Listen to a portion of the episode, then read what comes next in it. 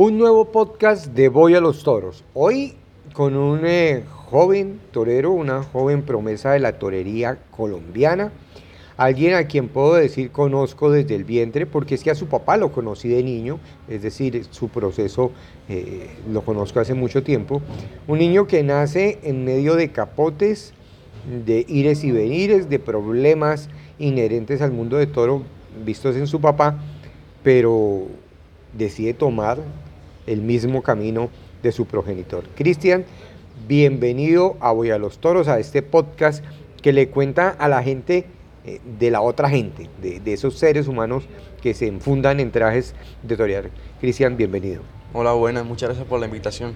Un niño que ya no es tan niño, 15 años, pero 15 años que en un niño normal, en, una persona normal, pues sería todavía una, una edad de otros parámetros de vida, de la fiesta, de la rumba, de, los amigos, pero no, es un muchacho disciplinado, un muchacho que ya ha vivido solo en España. Eh, contémosle a, nuestros oyentes, Cristian, ¿dónde nace esa afición? Ya sabemos que es de su padre, pero ¿qué le deja a su papá para decirle, oiga, mire, este es el camino? Bueno, lógicamente mi padre es mi mayor referente y fue lo que me hizo a mí querer ser torero.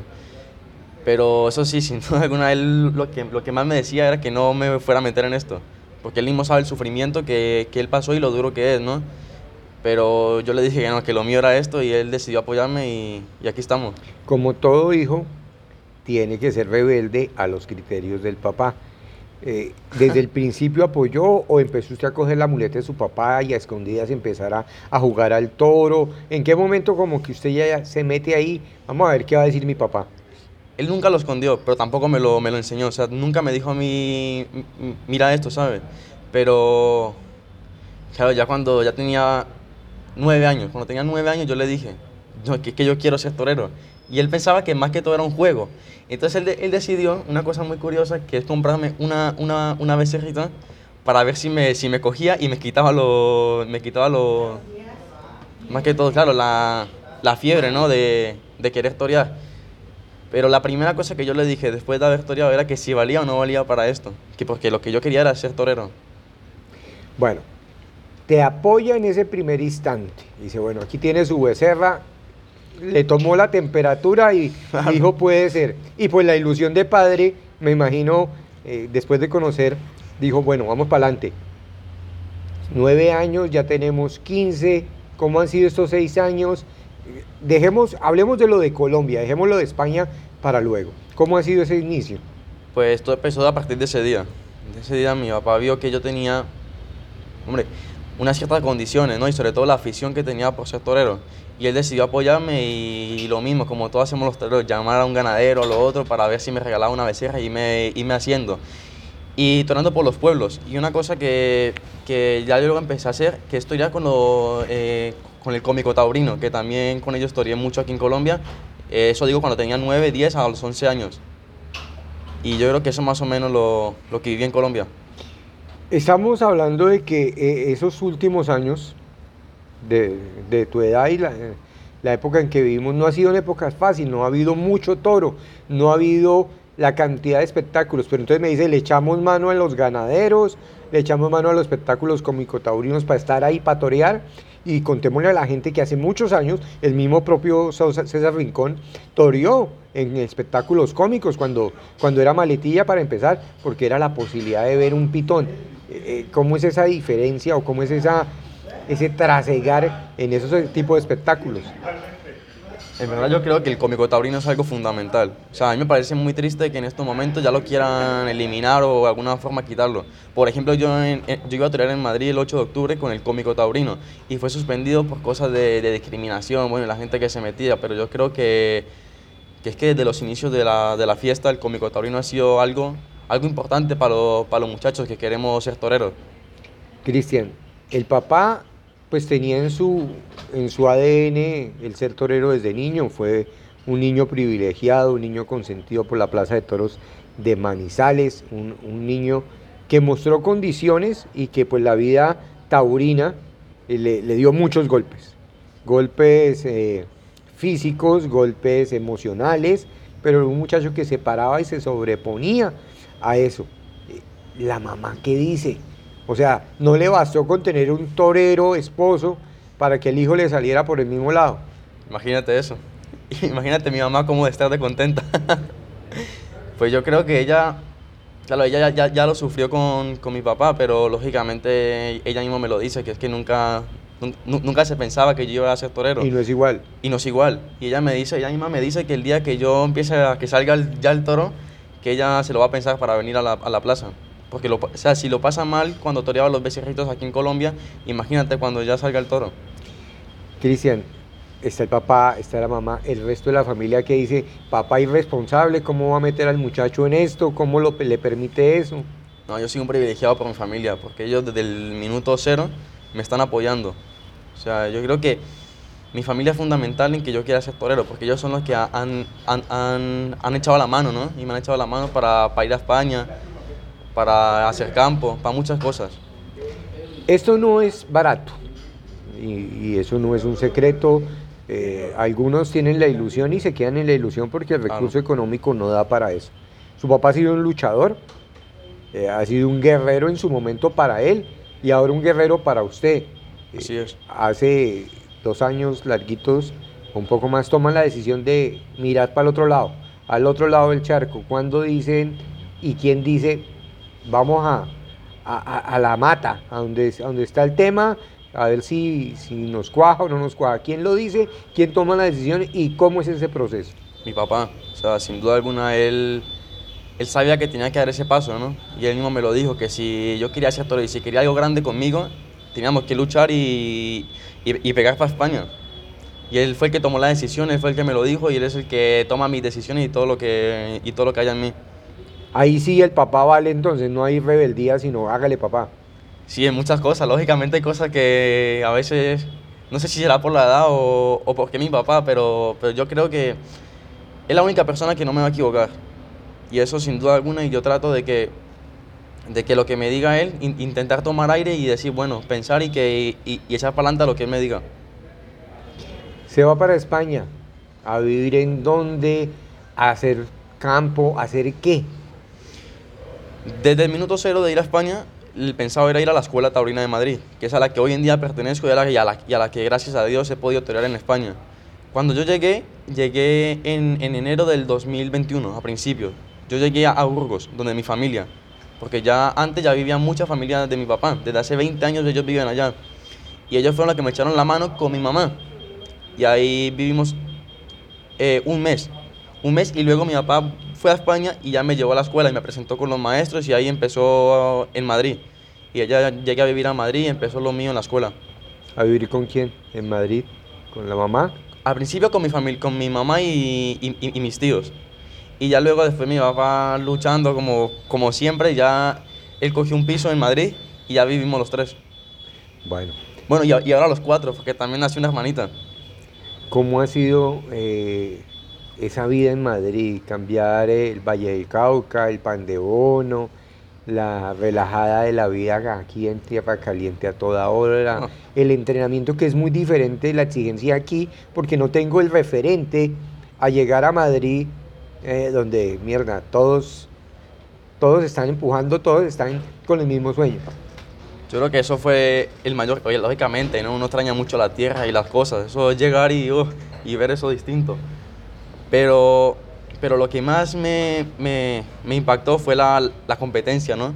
O sea, cuando yo, cuando yo llegué a la escuela, eh, yo me acuerdo que veía a tanta gente de mi edad con el mismo sueño y entrenando y entrenando y yo decía, "Ay, es que es que mucha gente, ¿no?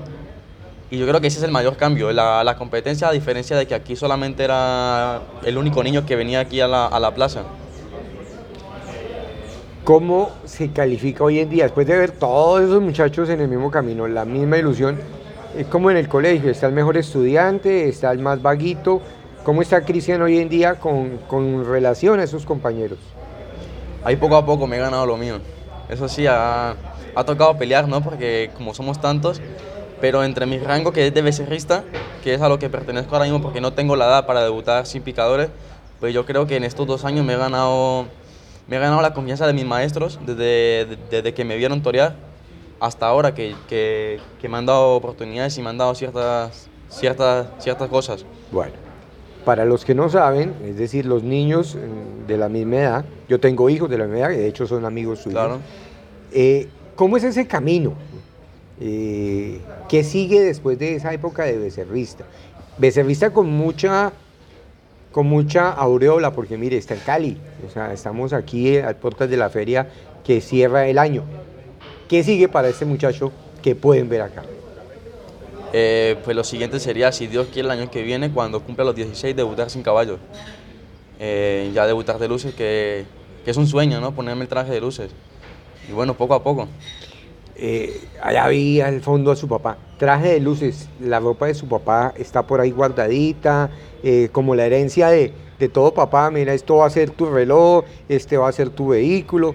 Los trajes del papá están por ahí. Tengo ya la montera, tengo el vestido, tengo todo ya preparado para el día de ponérmelo. Es decir, la ilusión en las prendas de vestir, que digámoslo así, son un rito, son las sotanas de ese cura que celebra la misa, pues ese torero que celebra la misa tiene sus, sus ornamentos, los tienes muy guardados, los cuidas mucho. ¿Qué, ¿Qué piensas cuando ves eso ahí en el closet? Mira, ahí está. Lo que pienso es ponérmelo ya. Eso es lo, lo que pienso cuando yo veo el traje o la, o la montera que la tengo en, en mi habitación, la tengo en, en, mi, en el nochero, en la mesa de noche. Cuando la veo solo todos los días pienso en ponérmela ya. Es decir, me volteo la cabeza, abro los ojos, me despierto y lo primero que veo es la montera. Hubo un tiempo que tenía el traje de luces sin la, sin la funda y sin nada, ahí en, en mi habitación colgado. Entonces siempre que me levantaba lo veía. Otros ponen un aviso de Messi. Yo pongo el traje de luces Yo para, pongo el traje de luces. para ilusionarme en esto. Claro, cuando me levantaba para ir a la escuela o para ir al colegio, veía el traje de luces. Sino que luego mi mamá lo quitó porque tenía que poner otras cosas, pero ahí lo tenía. Cristian, eh, por las venas corre sangre, pero la sangre de todos no es igual. La suya tiene ilusión, tiene tradición, tiene pasado, pero tiene esperanza. Cristian va a ser eh, matar de toros muy pronto y nos va a dejar sonar el himno nacional y ver la bandera nacional en otras plazas. Es que es mi idea. Desde el minuto cero que yo me fui para España, bueno, desde el minuto cero que yo quise ser torero, ese es mi compromiso propio, de, de darle un- una luz a Colombia, ¿no? Porque lo necesita. O sea, es muy importante que salga un torero colombiano y, y yo quiero serlo. ¿Qué pasó con el estudio? ¿Lo dejó de lado? Eh, ¿Cómo ha sido ese tema? No, yo el estudio lo sigo. Yo estoy en tercero la ESO en, en, en España y es obligatorio en la escuela seguir estudiando. Yo sigo estudiando y por lo menos terminar el estudio obligatorio. Ya luego después ya Dios sabrá. Me consta, porque soy víctima de eso, eh, la comunicación con Colombia a través del, del internet, del celular. Muchos amigos aquí, hay mucha gente que está interesada en lo que estás haciendo allá. O también se reduce ese grupo de amigos por el tema que es taurino y no es el futbolista, no es el, el, del- el de lo popular. Yo creo que sí, ¿no? Un poco. Es que ese es el problema de lo que pasa aquí en Colombia, que no tienen un torero como un ídolo. Y, y es, y- y es una falla, ¿no? Por ejemplo, en los tiempos del maestro César, es que era un ídolo. Era como, como, como un Messi, pero en el toreo. Y era, era muy importante. Y yo creo que es un poco eso, que no es que no tenga amistades porque las tengo, pero sí a veces trato de no decir que soy torero, en muchas cosas.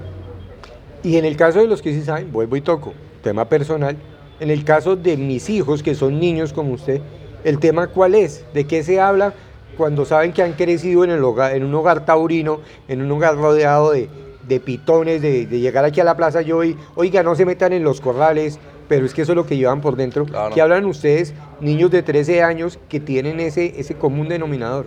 De toros. Solo se habla de toros. cuando, Sí. se, cuando se encuentra alguien así, con las mismas cosas de uno, solamente se habla de toros. Y trata uno de hablar y de hablar, y es que es una pasión. Entre más habla, más habla uno de toros. Cristian, el corazón es un niño.